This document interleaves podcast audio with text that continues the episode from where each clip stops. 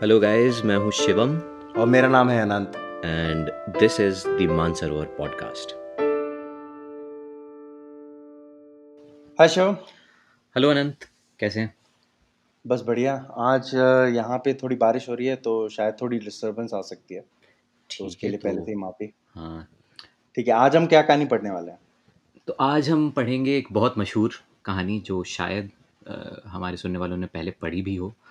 लेकिन ये कहानी हिंदी साहित्य में इसका बहुत बड़ा मान्य है और बहुत बहुमूल्य कहानी है हमारे हिंदी साहित्य की। कहानी है रविंद्रनाथ टैगोर की काबुली वाला गुरुदेव गुरुदेव गुरुदेव रविंद्रनाथ टैगोर की काबुली वाला रविंद्रनाथ टैगोर या रविंद्रनाथ ठाकुर जिनको हम जानते हैं भारतीय साहित्य के महानतम लेखकों में से और कवियों में से रहे हैं रविंद्रनाथ जी। उनको 1910 में नोबेल पुरस्कार से सम्मानित किया गया था गीतांजलि के लिए। उन्होंने बहुत सारी कविताएँ करीब तीन हज़ार से ज़्यादा कविताएँ और कई कहानियाँ और नाटक लिखे हैं। और काबुली वाला इनकी सबसे मशहूर कहानियों में से है। इस पर मूवी भी बन चुकी है इसमें बलराज साहनी ने काबुली वाला का रोल किया था। तो आज हम काबुली वाला पढ़ेंगे। वाह चलो शुरू करते हैं। काबुली वाला मेरी पाँच वर्ष की छोटी लड़की मिनी से घड़ी भर भी बात किए बिना नहीं रहा जाता। संसार में जन्म लेने के बाद भाषा सीखने में उसने सिर्फ़ एक ही साल लगाया होगा। उसके बाद से जितनी देर तक वो जागती रहती है, उस समय का एक क्षण भी वो मौन में नष्ट नहीं करती। उसकी माँ अक्सर डांट कर उसका मुँह बंद कर देती है, पर मुझसे ऐसा नहीं होता। मिनी का चुप रहना मुझे ऐसा अस्वाभाविक लगता है कि मुझसे वो ज़्यादा देर तक सहा नहीं जाता। यही वजह है कि मेरे साथ उसकी बातचीत कुछ ज़्यादा उत्साह के साथ होती है। सवेरे मैंने अपने उपन्यास के सत्रहवें परिच्छेद में हाथ लगाया ही था कि इतने में मिनी ने आकर शुरू कर दिया। बाबूजी, रामदयाल दरबान, काक को कौवा कहता था। वो कुछ नहीं जानता ना बाबूजी? दुनिया की भाषाओं की विभिन्नता के विषय में मेरे कुछ कहने से पहले ही उसने दूसरा प्रसंग छेड़ दिया। देखो बाबूजी, भोला कहता था, आकाश में हाथी सूंड से पानी फेंकता है, इसी से वर्षा होती है। अच्छा बाबूजी, भोला झूठ मूठ का बकता है ना बहुत? खाली बक बक किया करता है, रात दिन करता है। मैं बोला, मिनी, तू जा, भोला के साथ खेल जाकर, मुझे अभी काम है अच्छा?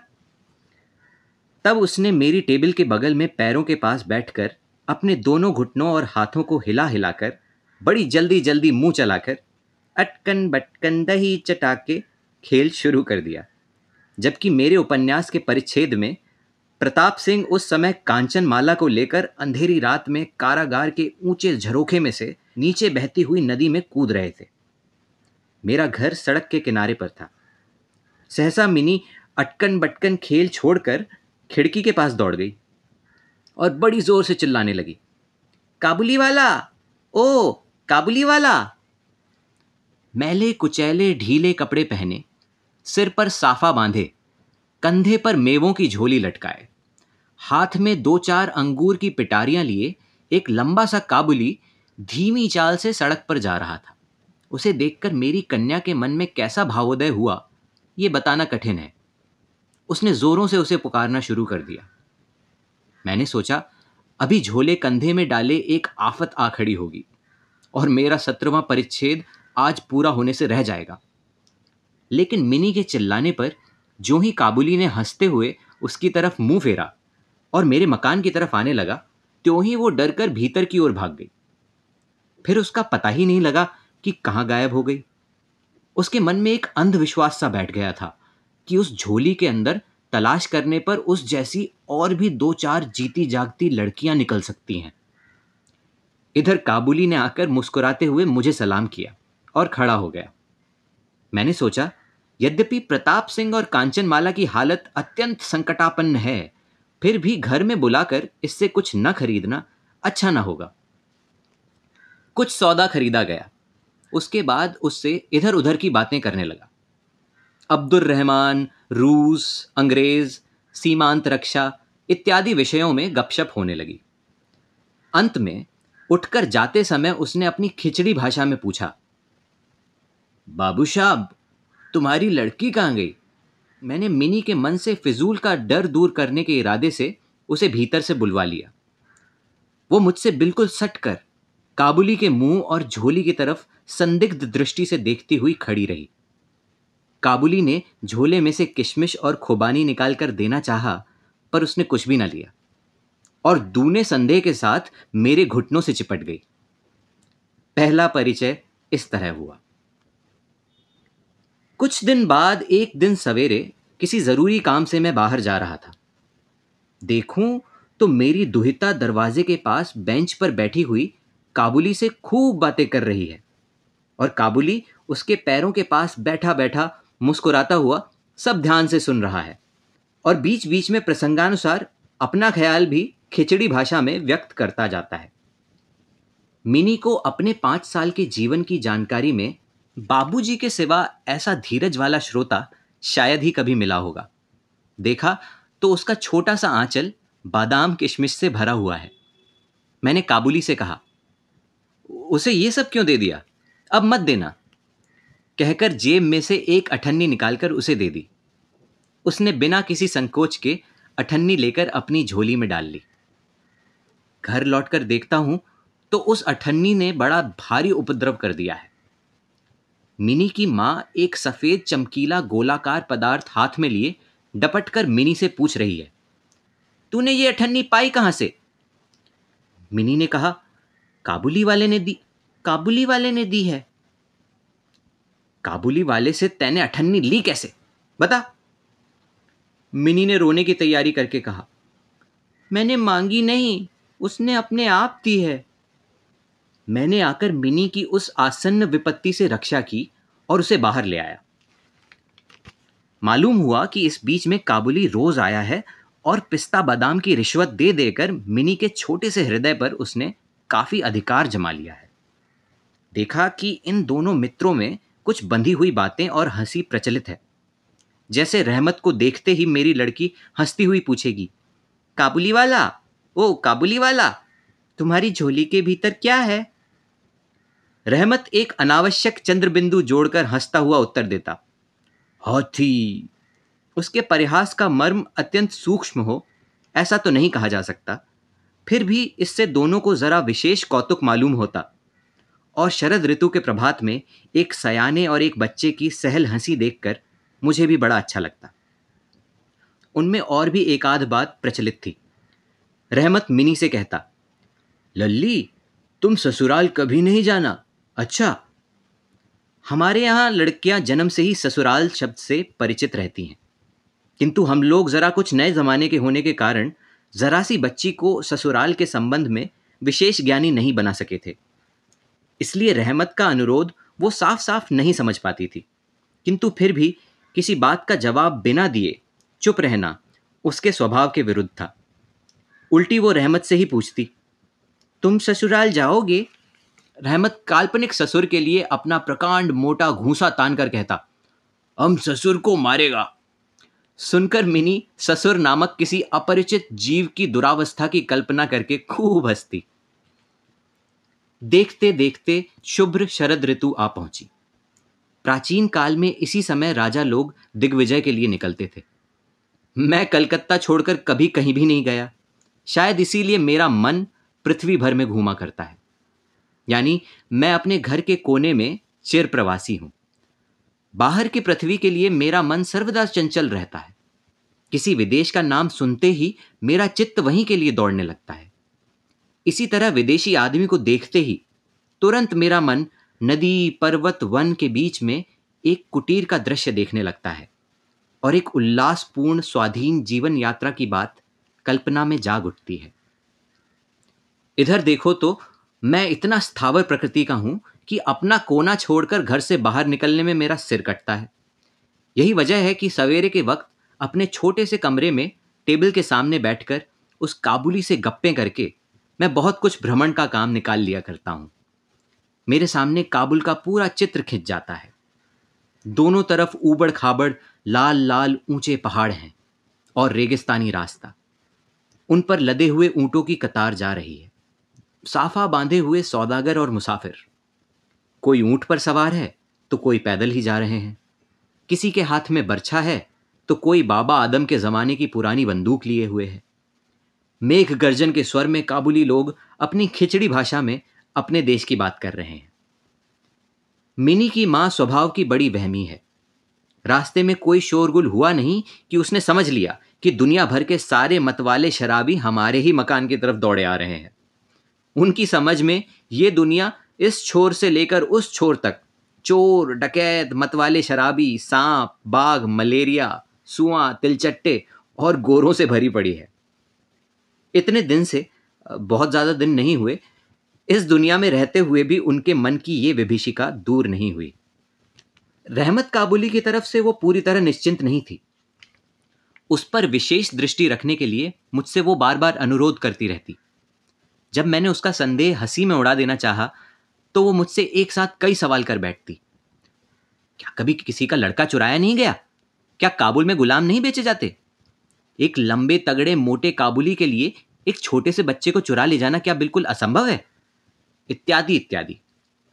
मुझे मानना पड़ता कि यह बात बिल्कुल असंभव हो, सो बात नहीं, पर विश्वास योग्य नहीं। विश्वास करने की शक्ति सब में समान नहीं होती, इसलिए मेरी स्त्री के मन में डर रह ही गया है। लेकिन सिर्फ़ इसलिए, बिना किसी दोष के रहमत को अपने मकान में आने से मना न कर सका। हर साल माघ महीने के लगभग रहमत देश चला जाता है। इस समय वो अपने ग्राहकों से रुपया वसूल करने के काम में बड़ा उद्विग्न रहता है। उसे घर घर घूमना पड़ता है, मगर फिर भी वो मिनी से एक बार मिल ही जाता है। देखने में तो ठीक ऐसा ही लगता है कि दोनों में मानो कोई षड्यंत्र चल रहा हो। जिस दिन वो सवेरे नहीं आ पाता, उस दिन देखूँ तो शाम को हाजिर है। अंधेरे में घर के कोने में उस ढीले ढाले जामा पैजामा पहने झोला झोली वाले लंबे तगड़े आदमी को देखकर सचमुच ही मन में सहसा एक आशंका सी पैदा हो जाती है। परंतु जब देखता हूँ कि मिनी काबुली वाला ओ काबुली वाला पुकारती हुई हंसती हंसती दौड़ी आती है और दो जुदा जुदा उम्र के असम मित्रों में वही पुराना सरल परिहास चलने लगता है, तब मेरा संपूर्ण हृदय प्रसन्न हो उठता है। एक दिन सवेरे मैं अपने छोटे कमरे में बैठा हुआ अपनी नई पुस्तक का प्रूफ देख रहा था।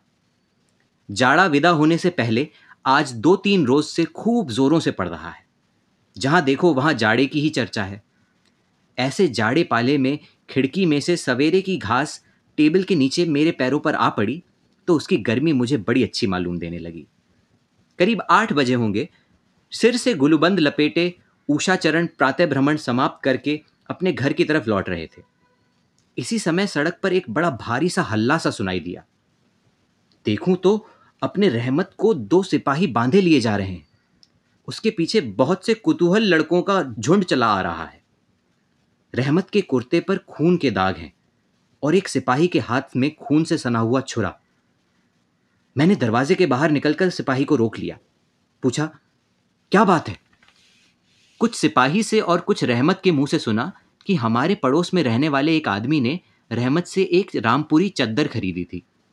उसके कुछ रुपए उसकी तरफ़ बाकी थे, जिन्हें वो देने से नट गया। बस, इसी बात पर दोनों में बात बढ़ गई और रहमत ने निकालकर छुरा भोग दिया। रहमत उस झूठे बेईमान आदमी के लिए तरह तरह की अश्राव्य गालियाँ सुना रहा था। इतने में काबुली वाला ओ काबुली वाला पुकारती हुई मिनी घर से निकल आई। रहमत का चेहरा रहमत का चेहरा क्षण भर में कौतुक हाथ से प्रफुल्ल हो उठा। उसके कंधे पर आज झोली नहीं थी। इसीलिए झोली के बारे में दोनों मित्रों की अभ्यस्त आलोचना न चल सकी। मिनी ने आने के साथ ही उससे पूछा, तुम ससुराल जाओगे? रहमत ने हंसकर कहा हाँ वहीं तो जा रहा हूँ। रहमत ताड़ गया कि उसका यह उत्तर मिनी के चेहरे पर हँसी न ला सका। और तब उसने हाथ दिखाकर कहा ससुर को मारता, पर क्या करूँ? हाथ बंधे हुए हैं। छुरा चलाने के कसूर में रहमत को कई साल की सजा हो गई। काबुली का ख्याल धीरे धीरे मन से बिल्कुल उतर गया। हम लोग जब घर में बैठकर हमेशा के अभ्यास के अनुसार नित्य का काम धंधा करते हुए आराम से दिन बिता रहे थे, तब एक स्वाधीन पर्वतचारी पुरुष जेल की दीवारों के अंदर कैसे साल पर साल बिता रहा होगा? ये बात हमारे मन में कभी उदित नहीं हुई। और चंचल हृदय मिनी का आचरण तो और भी लज्जाजनक था। ये बात उसके बाप को माननी ही पड़ेगी। उसने सहज ही अपने पुराने मित्र को भूलकर पहले तो नवी सईस के साथ मित्रता जोड़ी। फिर क्रमशः जैसे जैसे उसकी उम्र बढ़ने लगी वैसे वैसे सखा के बदले एक के बाद एक उसकी सखियाँ जुटने लगी। और तो क्या, अब वो अपने बाबूजी के लिखने के कमरे में भी नहीं दिखाई देती। मेरा तो एक तरह से उसके साथ संबंध ही टूट गया। कितने ही साल बीत गए। सालों बाद आज फिर एक शरद ऋतु आई है। मिनी की सगाई पक्की हो गई है। पूजा की छुट्टियों में ही उसका ब्याह हो जाएगा। कला संवासिनी के साथ साथ अब की बार हमारे घर की आनंदमयी मिनी भी माँ बाप के घर में अंधेरा करके सास ससुर के घर चली जाएगी। प्रभात का सूर्य बड़ी सुंदरता से उदय हुआ। वर्षा के बाद शरद ऋतु की ये नई धुली हुई धूप मानो सुहागे से गले मिल निर्मल सोने की तरह रंग दे रही है। कलकत्ता की गलियों के भीतर परस्पर सटे हुए पुराने ईंट झर गंदे मकानों के ऊपर भी इस धूप की आभा ने एक तरह का अनुपम लावण्य फैला दिया है। हमारे घर पर आज अंधेरे से ही शहनाई बज रही है। मुझे ऐसा लग रहा है जैसे वो मेरे कलेजे की पसलियों में से रो रो कर बज रही हो। उसकी करुणा भैरवी रागिनी, मानो मेरी आसन्न विच्छेद व्यवस्था को शरद ऋतु की धूप के साथ संपूर्ण विश्व जगत में व्याप्त कर देती है। मेरी मिनी का आज ब्याह है। सवेरे से बड़ा भारी झमेला है। हर वक्त लोगों का आना जाना जारी है। आँगन में बाँस बांधकर मंडप छाया जा रहा है। हर एक कमरे में और बरामदे में झाड़ लटकाए जा रहे हैं। और उनकी टन टन की आवाज़ मेरे कमरे में आ रही है। चल रे, जल्दी कर, इधर आ। इन आवाज़ों की तो कोई शुमार ही नहीं। मैं अपने लिखने पढ़ने के कमरे में बैठा हुआ हिसाब लिख रहा था। इतने में रहमत आया और सलाम करके खड़ा हो गया। पहले तो मैं उसे पहचान ही ना सका। उसके पास ना तो झोली थी, ना वैसे लंबे लंबे बाल थे और ना चेहरे पर पहले जैसा तेज ही था। अंत में उसकी मुस्कुराहट देखकर पहचान सका कि वो रहमत है। मैंने पूछा, क्यों रहमत? कब आए? उसने कहा, कल शाम को जेल से छूटा हूँ।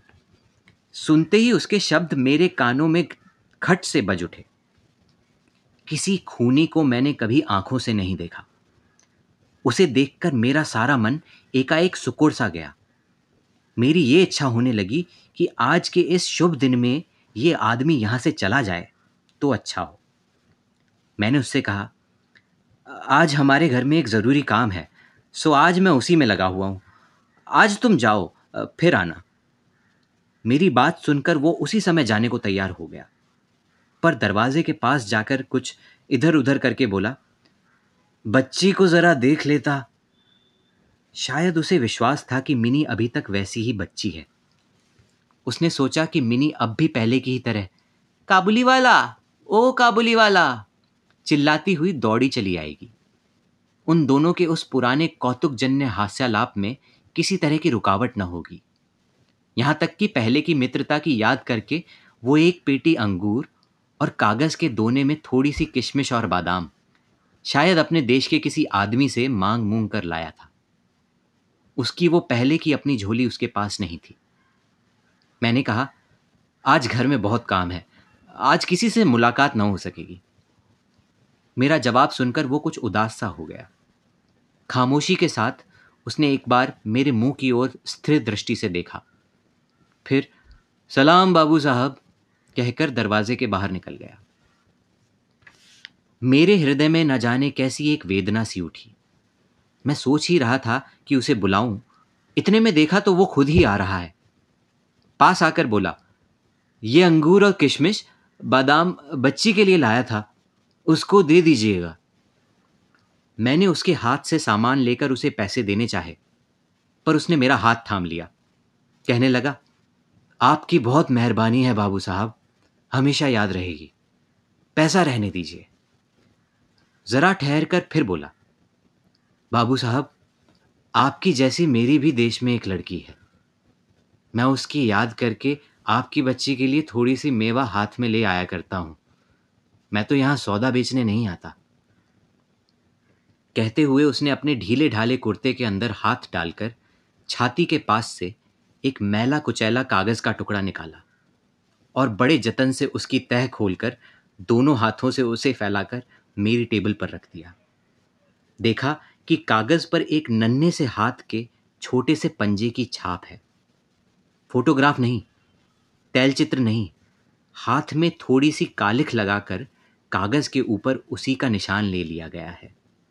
अपनी लड़की की इस याददाश्त को छाती से लगाकर रहमत हर साल कलकत्ता के गली कूचों में मेवा बेचने आता है।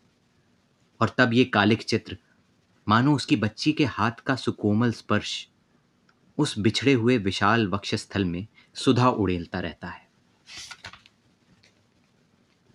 देखकर मेरी आँखें भर आईं।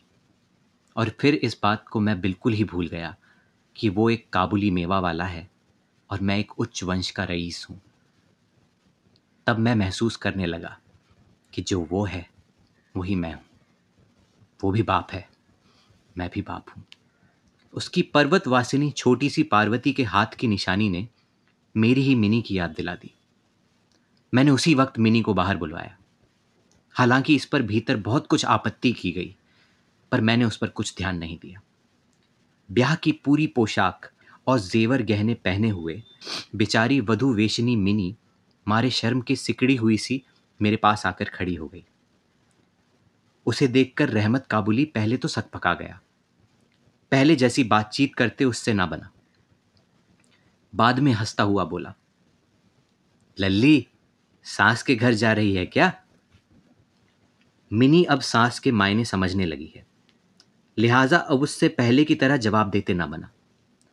रहमत की बात सुनकर मारे शर्म से उसका मुँह लाल सुर्ख हो उठा। उसने मुँह फेर लिया। मुझे उस दिन की बात याद आ गई जबकि काबुली के साथ मिनी का पहला परिचय हुआ था। मन में एक व्यथा सी जाग उठी। मिनी के चले जाने पर एक गहरी सांस भरकर रहमत ज़मीन पर बैठ गया। शायद उसकी समझ में ये बात एकाएक स्पष्ट हो उठी कि उसकी लड़की भी इतने दिनों में बड़ी हो गई और उसके साथ ही उसे अब फिर नई छानबीन करनी पड़ेगी। शायद उसे अब वो ठीक पहले की सी, वैसी की वैसी न पाएगा। इन आठ बरसों में उसका क्या हुआ होगा? कौन जाने?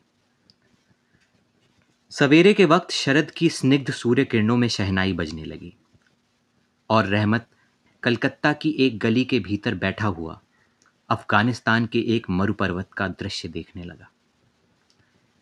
मैंने पचास रुपए के नोट निकालकर उसके हाथ में दिए और कहा, रहमत, तुम आज अपने देश चले जाओ, अपनी लड़की के पास। तुम दोनों के मिलन सुख से मेरी मिनी सुख पाएगी।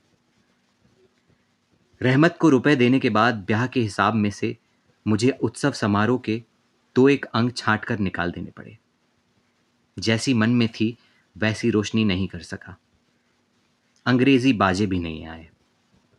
घर में औरतें बड़ी नाराज़गी दिखाने लगीं। सब कुछ हुआ, फिर भी मेरा ख्याल है कि आज एक अपूर्व मंगल प्रकाश से हमारा वो शुभ उत्सव उज्जवल हो उठा।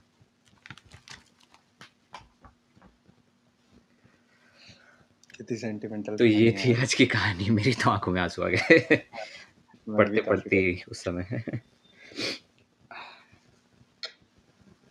बहुत सारी चीज़ें हैं इसमें मतलब ह्यूमन रिलेशनशिप्स जैसे दिखाए हैं और कैसे हम्म। हम एंड में सब मानव ही तो हैं वो जो हम्म। सॉलिडारिटी का भाव है कि बाप बाप होता है। जब हाँ वो वो भी बाप है मैं भी बाप और वो वो जो उसकी निशानी लेकर घूमता है काबुली वाला। हाँ। बहुत ही बहुत वही ही ह्यूमन। रिलेशनशिप्स कैसे अलग अलग उम्र के लोग भी दोस्ती कर सकते हैं और दोस्ती हो जाती और बचपन में इनोसेंस में आप आपकी जो फीलिंग रहती है वो शायद बड़े होकर नहीं रहती। वो इनोसेंस का लूज करना ही बड़ा होना होता है। पर जो वो काबुली वाला में आ, पता नहीं क्या बोल रहा हूँ मैं। हम्म।